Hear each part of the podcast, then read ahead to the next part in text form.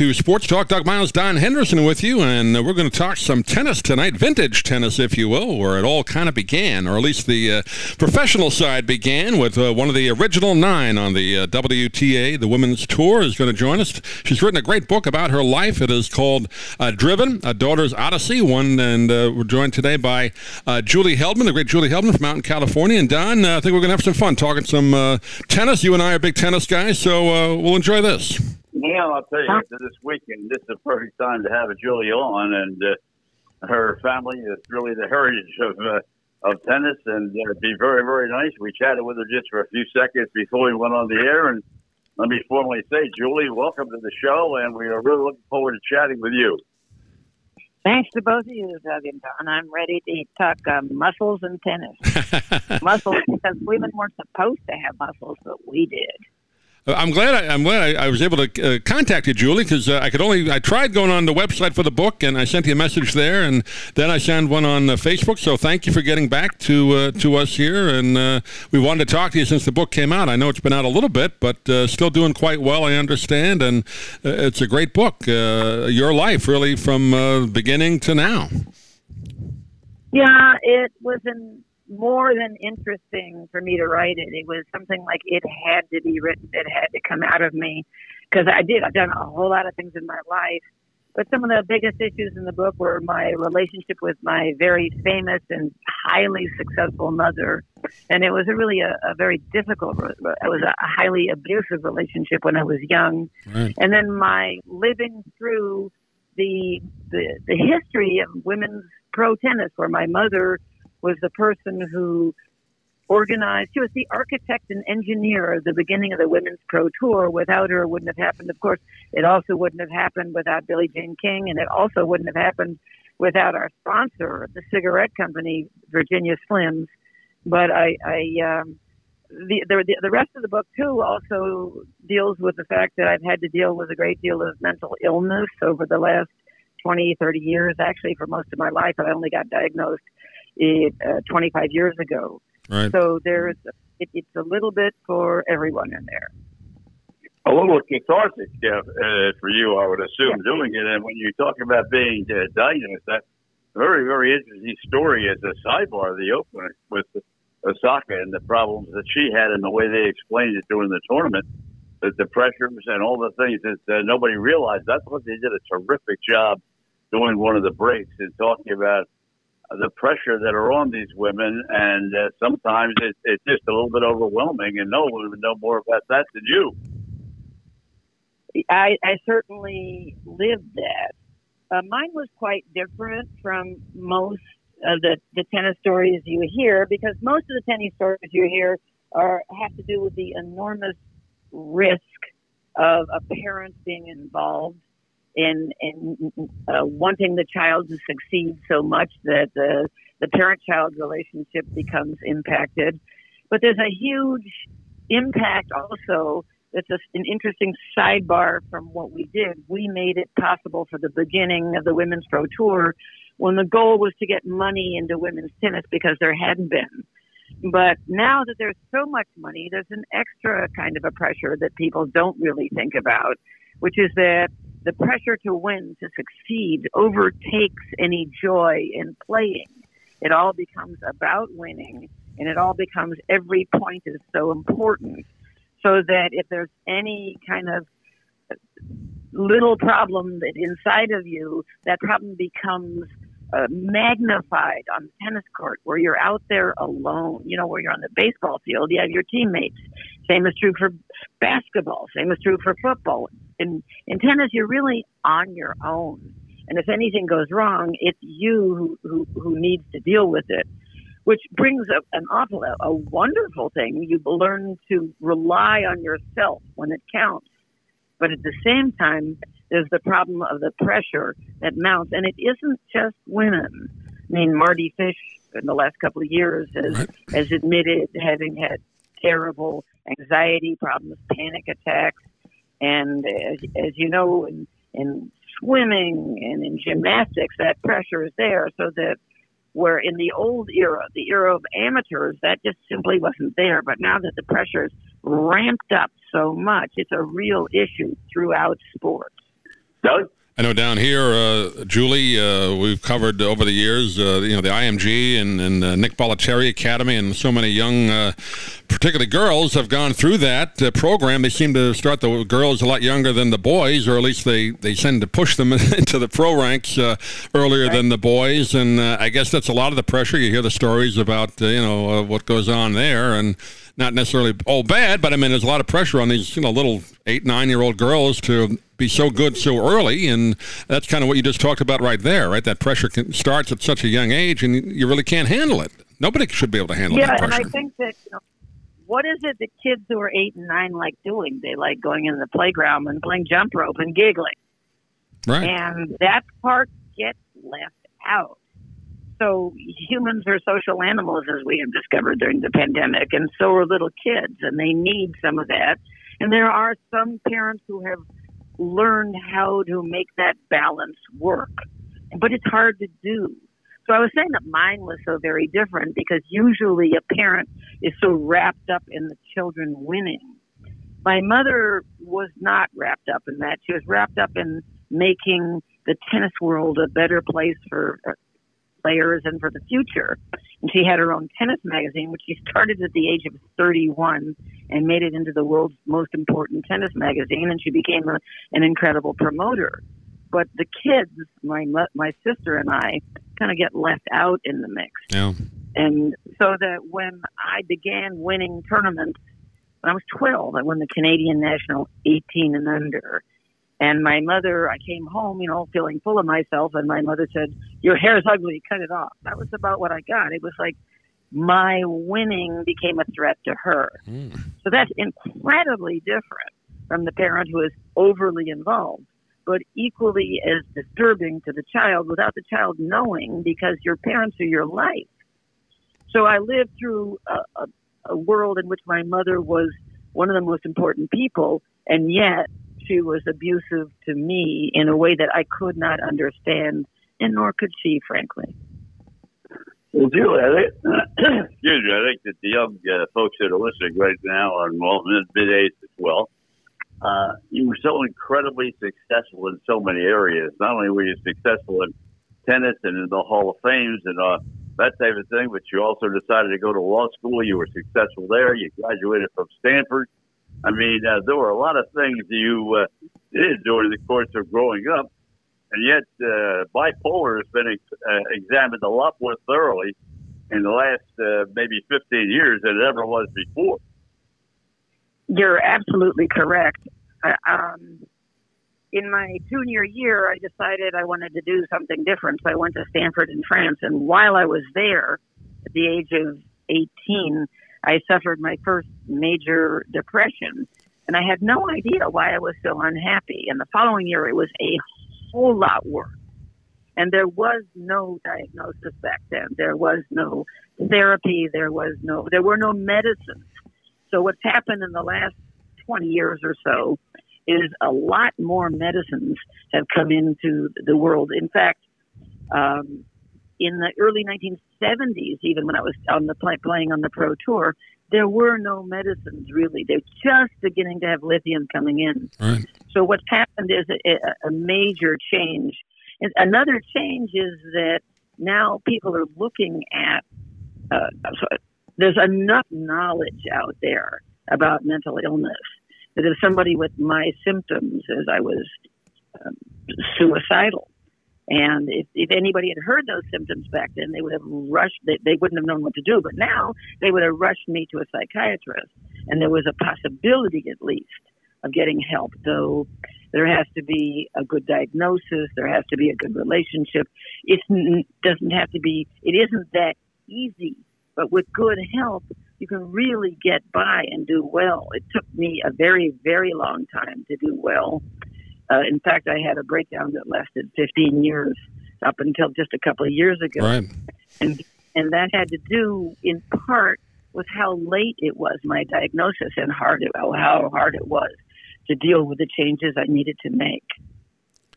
Well, I know just from reading your book, Julie, uh, and, and, you know listening to you in other interviews, and, and just talking to you tonight. You're, you're doing uh, great work, uh, which uh, I don't know if you ever met her. Uh, the late, great uh, Patty Duke also uh, suffered from this, and she talked about it quite a right. bit in her later years. I think she was almost diagnosed, maybe not as late as you were, but as an adult before they finally got it under control. So very few people talk about it because obviously it's not something people want to talk about. But thank you for doing that. But did you ever get a chance to talk to her when she was around about this at all?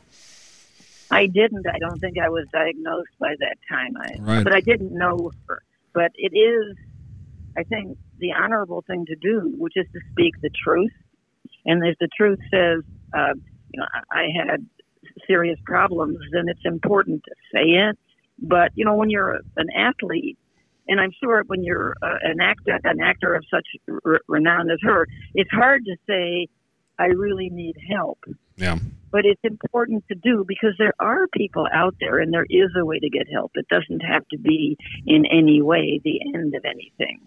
There is, um, uh, you know, I was thinking about in the early years, uh, um, there uh, when there was, they used to be called manic depression, bipolar, and the only way out of it was where they would do um, electroshock therapy, which was deeply frightening mm. and highly And um, that it doesn't happen anymore. There's a fear also, the fear that of saying I have a mental illness. Thank heavens people are talking about that more because it doesn't have to be fearful, in part because there are ways out.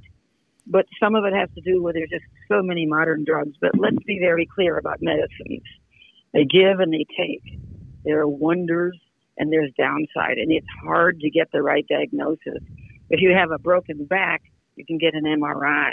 If your brain isn't working well, you have to talk to somebody about it and you have to say what's going wrong when they're not even sure what's going wrong. Right. So, very important to do your best to just to talk to anybody, frankly, and say, I don't feel right. But I, I think it's, it's an important thing to know that nobody's going to think that you're foolish or wrong or bad because you don't feel well. You can get help. Julie, let's go back to the basics for just a moment because we're starting off with tennis and uh, your relationship with your mom and how you you just mentioned uh, winning your first tournament at 12 in Canada. but at the same time, uh, your mom was also a promoter for World Team Tennis. This is a big part of your life as well as working with Bud Collins, and we'll get to Bud in just a moment. But uh, mm-hmm. your mom was very much involved. She wanted uh, World Team Tennis to be very successful. Well, actually, it was um, it was women's tennis, the world of uh, women's tennis. My mother started promoting when she was in her 30s, do just to do good for some of the tournaments when they were failing, when they were amateur tournaments. So when it came time for professional tennis to come around, that happened in 1968. It used to be that only the amateurs had the big tournaments, right. like you know, the, the U.S. Open, Wimbledon. Those they were all for amateurs. But in 1968, the the world of tennis changed, and they said you could have open tennis, which meant tournaments that were open to both professionals and amateurs. And as soon as that happened, instead of having tournaments for both men and women, almost all the money went to the men, and the women started to be left out. And within two years after that, there were many weeks where there were no tournaments, and there came a crisis time, and it came in September of 1970 when there was a tournament in Los Angeles, a famous old tournament called the Pacific Southwest that had been around for years in front of the Hollywood elite. And Jack Kramer, the famous pro at that time, was running the tournament, and he had the prize money ratio of eight to one men to women. Hmm. And the women pros began to stand up and say, that's just not right. We can't do that. So they went to my mother. Three of the top women in the world went to my mother and said, please help. So she decided to start a tournament in Houston, Texas, where she was about to move. And that tournament was to be for women only, and the prize money would be far better than it was in Houston. It would only room for eight players, but it was a way to get started. The night before the tournament was to start, even though Jack Kramer had agreed there was no problem having a tournament at the same time, the night before the tournament to start, all hell broke loose and the men who were running the United States Lawn Tennis Association at that time started calling the women players and saying, if you compete in Houston, you'll be suspended. You won't be able to play in Wimbledon. You won't be able to play at the U.S. And the, my mother got on the phone with all of them and said, "Come on down to Houston. I'll pay your airfare if it needs to be, but we're going to make this happen." Mm. And the day the tournament was to, to start, it became a, a standoff where the men who were running the associations said to women, "You can only play if it's an amateur event." Notice they didn't say that to the men; they only said it to the women. So the women agreed that they would they needed to be protected. So my mother signed them all as contract pros for the princely sum of one dollar each. the, po- the point was to protect them from the association, and they could be protected if they were under contract to her. And she also announced in that very first meeting that Virginia Slims would be a sponsor, a Fortune 500 company owned by Philip Morris. Virginia Slims was a women's cigarette, right. and it was about running out of time to be able to uh, advertise on TV because in September of, t- of the following year, cigarette advertising wasn't allowed. So they had money looking for a place to roost. So there we were in the perfect place at the perfect time with a great promoter, a great star in Billie Jean King, eight, seven players in the world's top 10, and a Fortune 500 company behind us. And it was uh, something that worked incredibly. The nine women who signed with her, and I was one, became known as the original nine, the nine who stood up against the Men's Association. My mother ran the tour for its first three years. She was a pr- promoter extraordinaire, and she also didn't take any crap. And the USLTA threw a lot of that at her and at us. And eventually, she was the kind of person who was the entrepreneur who doesn't stay around to become the organization person. And the WTA got started by Billie Jean King in 73. So from 70 to 70, the end of 73, my mother ran the tour. After that, it became run, uh, it was run by the WTA. But without her, it wouldn't have happened. With her contacts, her work ethic. With her, they got an incredible start. And that's how the Women's Pro Tour got started. I should say before before go ahead, Don. The whole thing. She stuck right with it and was willing to take the crap to start with. That takes a lot of courage. Doug, go ahead. I was just going to say, uh, Julie just got inducted into the International Tennis Hall of Fame in July uh, as part of the original nine. So we want to congratulate you on that, Julie. I know that just happened uh, a couple of months ago. I'm totally thrilled. It's the greatest honor in tennis. You know, it would have been great if I would have been just good enough to be inducted as a player, but I wasn't. But in many ways, this is more important. We did something that started the world of professional tennis and professional sports in so many ways. Right after us came Title IX, and the changes in women became amazing. When I was growing up, being feminine meant being submissive. Right now, if somebody call you submissive, you get a you get a, a, a punch in the jaw. the world has changed dramatically, and I'm quite thrilled to say we were part of that. Well, that was kind of the well, era. Absolutely right about Title IX. Title IX is uh, it's made the young women because now the colleges have to uh, adhere to Title IX. The high schools too. Uh, you have got to put equal money in there and, and give everybody the opportunity. I guess the only thing that uh, separates is football because there's so many players involved as opposed to the other sports. But I say to all the young ladies that I talk to, uh, you know, if you're a lacrosse player or if you're a tennis player, or no matter what you may be, a swimmer, uh, you're going to get an immediate acceptance in college uh, with a scholarship. You're already good because they have to fill the spot. It, it, it's true, and it brought a, a, a kind of a really the Title IX has brought a wonderful kind of competition because the sport, particularly in tennis, they're now teams. When I went to Stanford, I, I went there thinking there'd be some good players out there because I knew there were a couple of at Stanford. I get there, they had left. There was no team. There was no coach.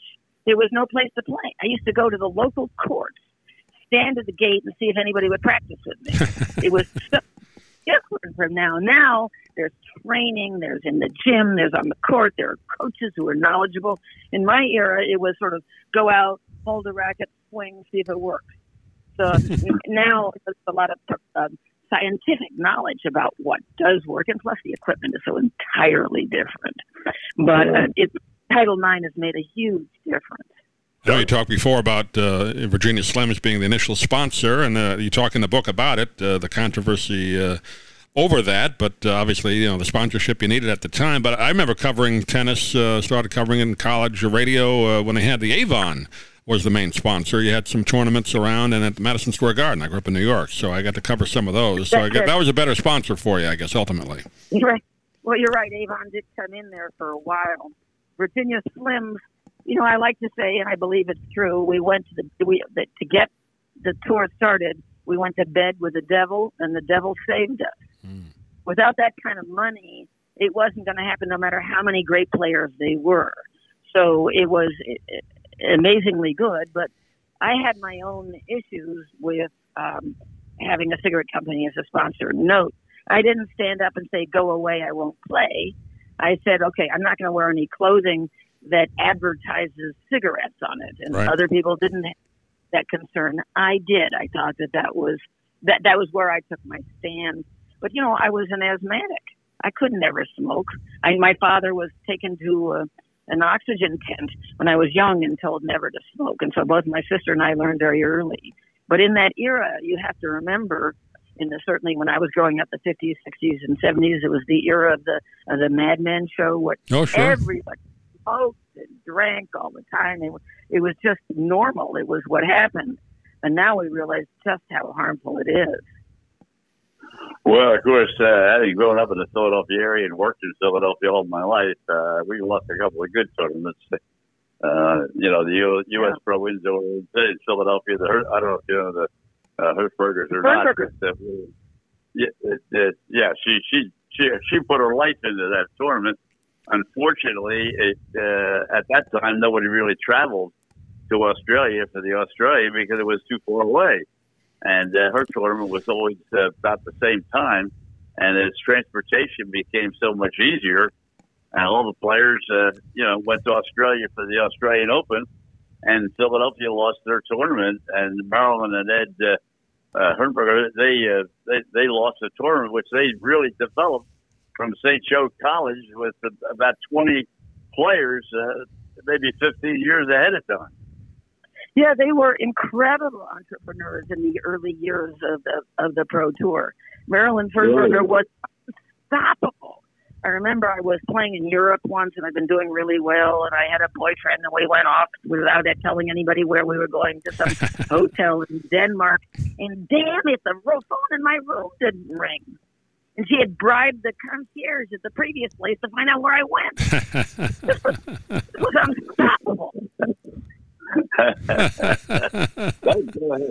A few months ago, Julie, we had a, a, man on wrote a book about really the in-depth history of the world team tennis, and uh, just kind of do some research on it myself. I found a lot of video on uh, YouTube of you doing some of those uh, HBO broadcasts, and let's get into the broadcasting end that uh, you, you, branched out into uh, while you were playing, and of course afterward you did some CBS and of course NBC, and then uh, the HBO, and, and you really were a, a pioneer uh, for women's broadcasting of tennis as well. So that must have been a wild time. Yeah, it was. It was uh, as the, the the tail end of my career was coming up. I decided to start going in the direction of doing broadcasting. As you can tell, I kind of like to talk. And we, we like that. Went, I bet you guys, you and I have something in common, right? But um, I decided to, to try it out. I literally stood at the door of the broadcast uh, truck in Hilton Head, uh, South Carolina, and I said, I want to do this broadcast. And I talked to people, and and they said, Oh well, we actually want Billie Jean King, and they said, Okay. I said, Okay, but they said, Well, just in case she doesn't agree, why don't you go get your hair done? That, that's how close it came. so I went and got my head done. I went and got my hair done. They said, "Oh, she doesn't want to do it, so you can do the broadcast." And th- those were the kind of ways that I got started. I just wanted it more than most people, and I was willing to go to any length to do it. There was one stage when I, w- I did the broadcast. It was the, the second time I did the Hilton Head broadcast, and then it was uh, I went off to play in the Federation Cup, playing number one for the U.S. in the south of France, and then I flew back to New York to do the voiceover of the, the, the broadcast when they cut the tape down. And then I flew off to uh, to Italy to do to sit at the broadcast door and to do the Italian Open. It was, you know, it, it was wild and woolly in some of the times. But yes, I was a pioneer. There was NBC uh, ran a tournament, which was a very interesting kind of tournament from the Big Island of Hawaii, and it was a men's right, tournament yeah. that one one match a week for a total of ten weeks, and I did it with the great Bud Collins, and we would go over there. We'd do a couple of weeks in a row, and then we'd come back and do something else, and go out for another couple of weeks. Hold on, excuse me. And it, it was I was the first woman to broadcast men's tennis. And now we don't think of that as much as the doors have opened. But those doors were not particularly open when I went and sat on people's doors and eventually got a most wonderful agent who opened some of those doors for me too. Yes, I did Wimbledon, the French, the US Open, the Italian Open. I did that tournament in, in Hawaii. I did team tennis. Uh, uh, I did I did a whole lot for a couple of years, and when it looked like those doors were no longer opening, I went to law school. So that that was Well, it was interesting when you- when- interesting when you talk about that because it's going full circle when you think and. uh, this weekend over in, in New York, uh, Flushing, you know, the Billie Jean King Tennis Center. I mean, it's it's not a man; it's a it's a woman that's created the uh, Billie Jean King Tennis Center, and of course, uh, you mentioned Billie a little bit earlier, and her team when World Team Tennis was in fact in vogue, she uh, was in Philadelphia. So I saw a lot of. Uh, I saw a lot of the uh, World Team Tennis, and I saw a lot of Billie Jean. In in fact, a good buddy of mine did most of the television for one of the television stations in Philadelphia because they had a contract to uh, do the uh, the team tennis. So, what when you talk about uh, going full circle, going from almost nothing to being the the front line name on the world on the tennis scene in New York City is just unbelievable. Yeah, and you know, uh, Billie Jean King is one of the most famous and recognizable women in the world, and a lot of that Right. had to do with the Women's Pro Tour, but a lot of it had to do with her own guts and uh, that famous, famous match against Bobby Riggs, which I don't know how Oh, much people know about that now, but back in 1973, an older guy, he was 50, said that he could beat any woman anywhere, and he proceeded to go out and beat the number one in the world at that time, who was Margaret Court. Right. And Billie Jean King had previously said she wouldn't play him, but when Margaret Court lost to him, she decided she had to. And it became one of the biggest deals in the history of tennis. What that they say there were 90 million people watching it worldwide, and in the Houston Astrodome there was a good 35,000 people there sitting there watching it, and everybody in the country it seemed took sides. There were either four women or four men, and it was crazy. It was lunatic.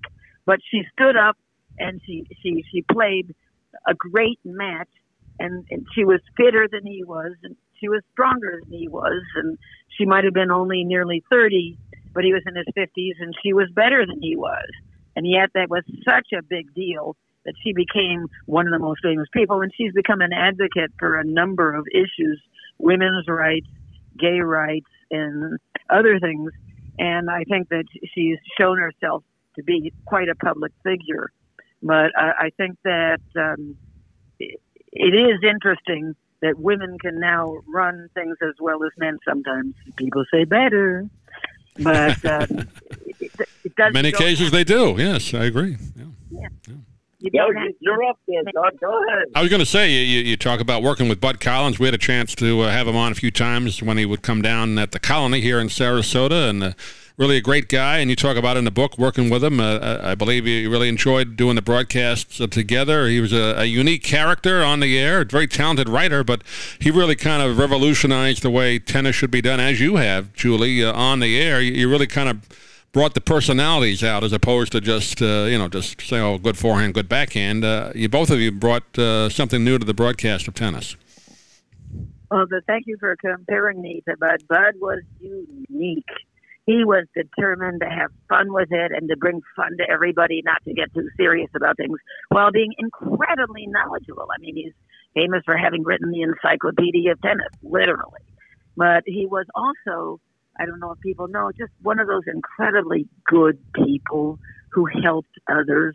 It, that, the new the newbies who were new as journalists and or broadcasters would come to a tournament, and Bud would give them a helping hand so long as he got his scoop. But he was just generally uh, well known, and he died a couple of years ago, and we right. all miss him. But he certainly was one of the good people. Couple of interesting factors. Uh, one, you talk about Bud and, and, tennis because he was really the heart and soul too of he wrote the tennis all the way along the line. Uh, mm-hmm. But major story in, in the New York Post this I don't I can't remember whether it was yesterday or Saturday, but uh, they're becoming fearful, and I, it comes to my mind because my mother graduated from college in 1926. So mm-hmm. uh, I, I was fully aware of how significant it was for her to be a college graduate in 1926 compared to 99% of the women in the world. And uh, so I, I look back at that and, and think of how fortunate she was and how fortunate we were that uh, she was that far ahead of her time. And uh, uh, so you're you're absolutely right. Uh, in the article in the Post, they're more fearful now that more women are graduating from college than men, and uh, maybe uh, it's really going to be a total transition uh, in the country as far as leadership is concerned because most of the women are the ones that are graduating now from colleges and universities. I think it's a matter of being hungry. I mean, a lot of the great women tennis players now are coming from Eastern Europe, where their way out of some kind of a poverty uh, is is to, to go towards tennis.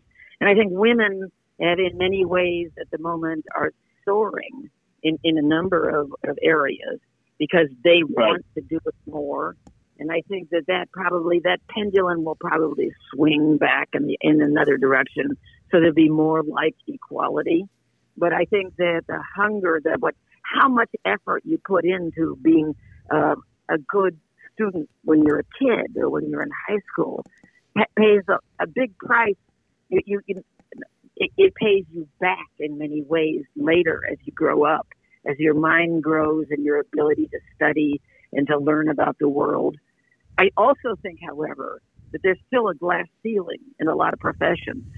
In um, being in, in in the legal profession, there still aren't as anywhere near as many women at, towards the top of the profession as there are men. There are lots of them, but nowhere near. And some of it has to do with women wanting to have a more balanced life of, of having a family and a legal career, and that's very difficult. I love the story. People say, you know, oh, you're working part time, just nine to five, five days a week, because the legal profession can can really eat you up. But there are other professions too. You look on the boards of directors of Fortune 500 companies, and you look in other areas, as in in the scientific areas and this and that. There's still a big gap. There's a gap in the older people and the younger ones coming up. Some of that's going to change, but I think it'll swing around because there's no reason why both women and men can't succeed. Julie, before before we wrap up, I just want to mention the book once again. "Driven: A Daughter's Odyssey" is the uh, full title of the book, and Julie Heldman has been with us. And Julie, you sound uh, you sound great. You sound healthy. Uh, uh, from reading the book, it sounds like you're doing well. I know it's a kind of a daily thing with what you're, you're dealing with the bipolar, but uh, once they get the the dosages correct, I guess it's pretty manageable, right?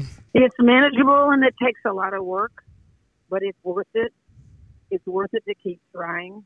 I've been lucky enough to get a really good group of people, and yes, I'm doing far better than I've ever done at any time in my life, including right. my 20s 30s. I'm 75 years old, and the world is opening up for me because I don't suffer the way I used to. So just know that there's a chance out there for everybody to get well. That's great. Well, I was very happy to see at the tournament uh, where the weekend uh, Virginia Wade was introduced, uh, and and I hadn't seen her in years and years and years, uh, mm-hmm. but she, she was recognized, which I thought was very very nice, and uh, I just thought it was a tremendous two weeks, and I can't say enough about Fernandez and, and what she did, and and the championship match. Uh, I'll tell you, I, I thought it was just terrific, terrific tennis, but more importantly I thought there were two great personalities for those two young mm-hmm. ladies mm-hmm. on Saturday. It's it's very hopeful to see these two young ones. You know, for a while there, people say, "Oh, tennis is such a different sport now. You have to hit that hard. You can't be that good when you're young." And they're showing you to be quite wrong. That that you can be good, and and that these two wonderful young people. As a matter of fact, Virginia Wade must be pretty darn happy that a Brit won. That's right. Absolutely. because all the years that she, all the years that we saw her, she would get to the quarterfinals of the 75 but never got to the gold gate. Not until she won Wimbledon in its centenary year, and the and the Brits went ape. That's I right. They were, our city wins. And they had Well, the- very, they had, had very recently, well, I say recently, what, 10 years ago, but uh, so that was their second claim to fame when he won. Yeah, when Andy Murray. Andy Murray, right? Yeah. Yeah. Yeah. yeah, but you know, and the Brits uh, uh, took him in as one of ours, even though the English didn't really want to. Technically, he's Irish, right? Yeah. He was born in Ireland, I believe, or Scotland. Yeah. Got it. Yeah. Well, you mentioned quickly before we before we let, let you go that just the power of the game, uh, particularly on the women's side. You watch it now; Yeah. they got to be hitting it at least 20, 25 percent harder than thirty years ago. Are they hitting it harder, or is it just the equipment? It seems like it's a harder hit ball today. It is. It is. It is. They are hitting much harder, and it's possible because of the equipment. Yeah, which is not just the rackets, which are high technology metals, and but it's also the strings. And the strings provide the ability to hit with a lot of spin. So they learned the, a technique that's very different from the way we learned it. And they learn to come under, over, and around the ball, and you have to follow through. In our era, you could poke at it right. some of the time. If they poke at it, it can come back at about 50 miles an hour. So it's just there's just a, that much. So in order to be able to keep up with that kind of power, shot after shot, point after point, they have to be extraordinarily fit, and they have to have the right technique, and they have the right people around them. It's really hard to do. And you know, you look at back at I look back at when I look at and I cringe at, at, what, at what I looked like, and I cringe. It was like kind of like pity pat it wasn't pity pat, but compared to what they're doing now, it's just like another world. Yeah. I try and do that over under thing, but I can't quite get. It. I always taught the low to high, but you can't do that with the new rackets. You got to you got to do that kind of wrist thing where you put the extra topspin on it. But I'm working on it. but I see these women; they- they're hitting the heck out of that thing. I don't know how anybody can return it. Uh, I think it's also some of it is you get the rhythm of it. You Yeah. watch them play up, and they they watch the ball coming off the racket. You know, you remember all those years people said, "Watch the ball." Right. Well, it's the important. It's the sound and the vision of it. You begin to see really early on if it's going left, if it's going right, if it's going short, if it's going long. And surprise is such a big deal now because because if you're not if you're you're not in the rhythm of getting a long ball every time, all of a sudden it's a short ball. You have to run like a, a son of a gun. It, it, it's so that interestingly enough, things do come around. And for a couple of years in the early uh, uh, 2000s, everybody was just hitting the cover off the ball. And now some of the best players are doing everything. A lot of drop shots Uh, now. Yeah, they go to a drop lot shot all of a sudden. Yeah. Yeah, and and the slice thing has come in, and the way they're slicing, it's it's it's kind of. I played a kind of a ball that I called I called myself junk ball. I was just going to mention that. I, I do the same thing. Not as good, obviously, but I like throwing junk every once in a while. It works. yeah, and you know it makes the other person get cranky, and you want them to get cranky. That's right? it. Don, I'll let you wrap it up. well, let me ask you this, Julie, and, and that would be, I you noticed that uh, during the course of the matches, uh, most of the women now are serving somewhere between oh, 87 and 94, 93 miles an hour. Uh, what was it in your day? I, I, I got to think back when uh, I was watching them play. We didn't have any. Obviously, we didn't have guns there to see how fast Right.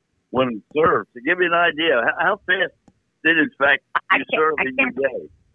I, I would say that if Virginia Wade were playing now with today's equipment, she'd be serving between 105 and 150. Yeah, she had a good one. Yeah. But we had we had rackets that couldn't wouldn't do that, and you know there were other things. My serve was Right. so awesome; it was like 33 miles an hour, and it came in and stopped cold. it was my weakness. But you placed it well. Uh, you, you, you could place it and you didn't double fault. I, so that was the key. Yeah. I, I didn't double fault much and yeah. I placed it well. Yeah. But I sure would have done even better had I had a better serve. But I had a coach who thought that a, a kid shouldn't start serving overhand until she was good enough to win 11 and under tournaments. Yeah. So I, I lost all those early years of learning the technique and getting the power of serving. It was it was a crazy situation. Yeah, I see kids where I play. Uh, they have these uh, like academy there, and you see like nine, ten year olds. They're hitting it. It looks like they're hitting about 100 miles an hour on a serve. So it's amazing yeah. what they can teach them. Yeah. Yeah, and I think uh, what I'm seeing when I'm hearing some of the young players talking, with the joy they get from hitting the cover off the ball, and so that when it comes back to um, learning to to put variety in, it's something they they have to be taught. You have to be carefully taught. Yeah. Donald, I'll you wrap it up. Well, in baseball, they say they changed the ball so much because uh, the home runs and the travel of the ball I've been in tennis. Have they changed the uh, the actual ball itself uh, to accommodate today's game? The ball hasn't changed much. What has changed is the court. The last person to win the Grand Slam, and the only man to win the Grand Slam, and twice was Rod Laver, and three of the four majors were played on grass. So everybody, all the men, had to hit and run to the net. It was called chip and charge, get right in.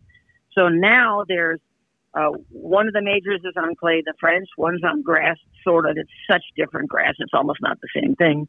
And two of them on the hard courts, and one is a slow hard court, and one's a fast hard court. So there's a big, big difference in the courts, and there's a lot of indoors where there weren't in the in the old days.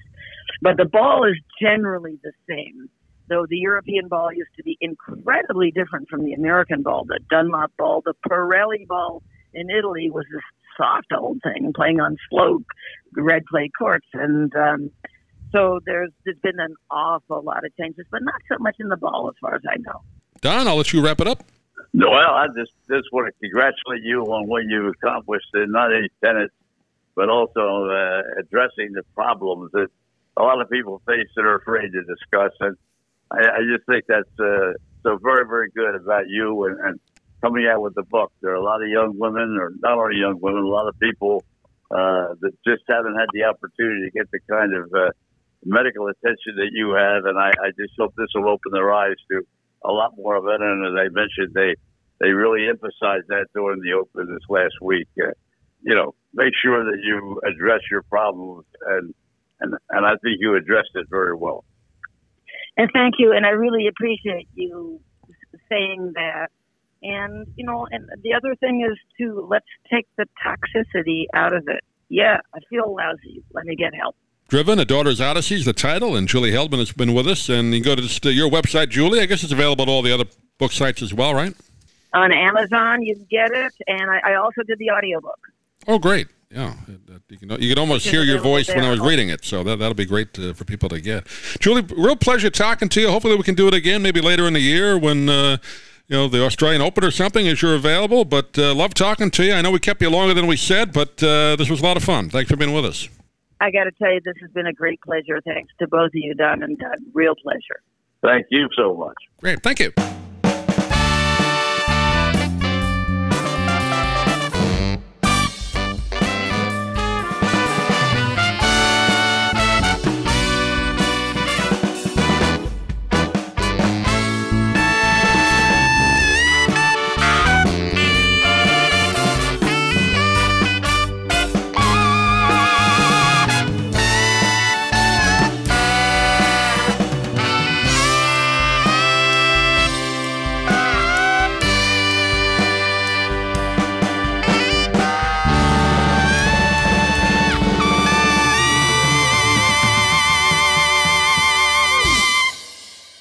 I'm Stan Brock. 30 years ago, I formed Remote Area Medical to help people overseas. But then we found generations of families in America isolated by poverty from the health care they need. Together, we can take dental, vision, and medical help to a million adults and their kids, right here at home in the United States of America.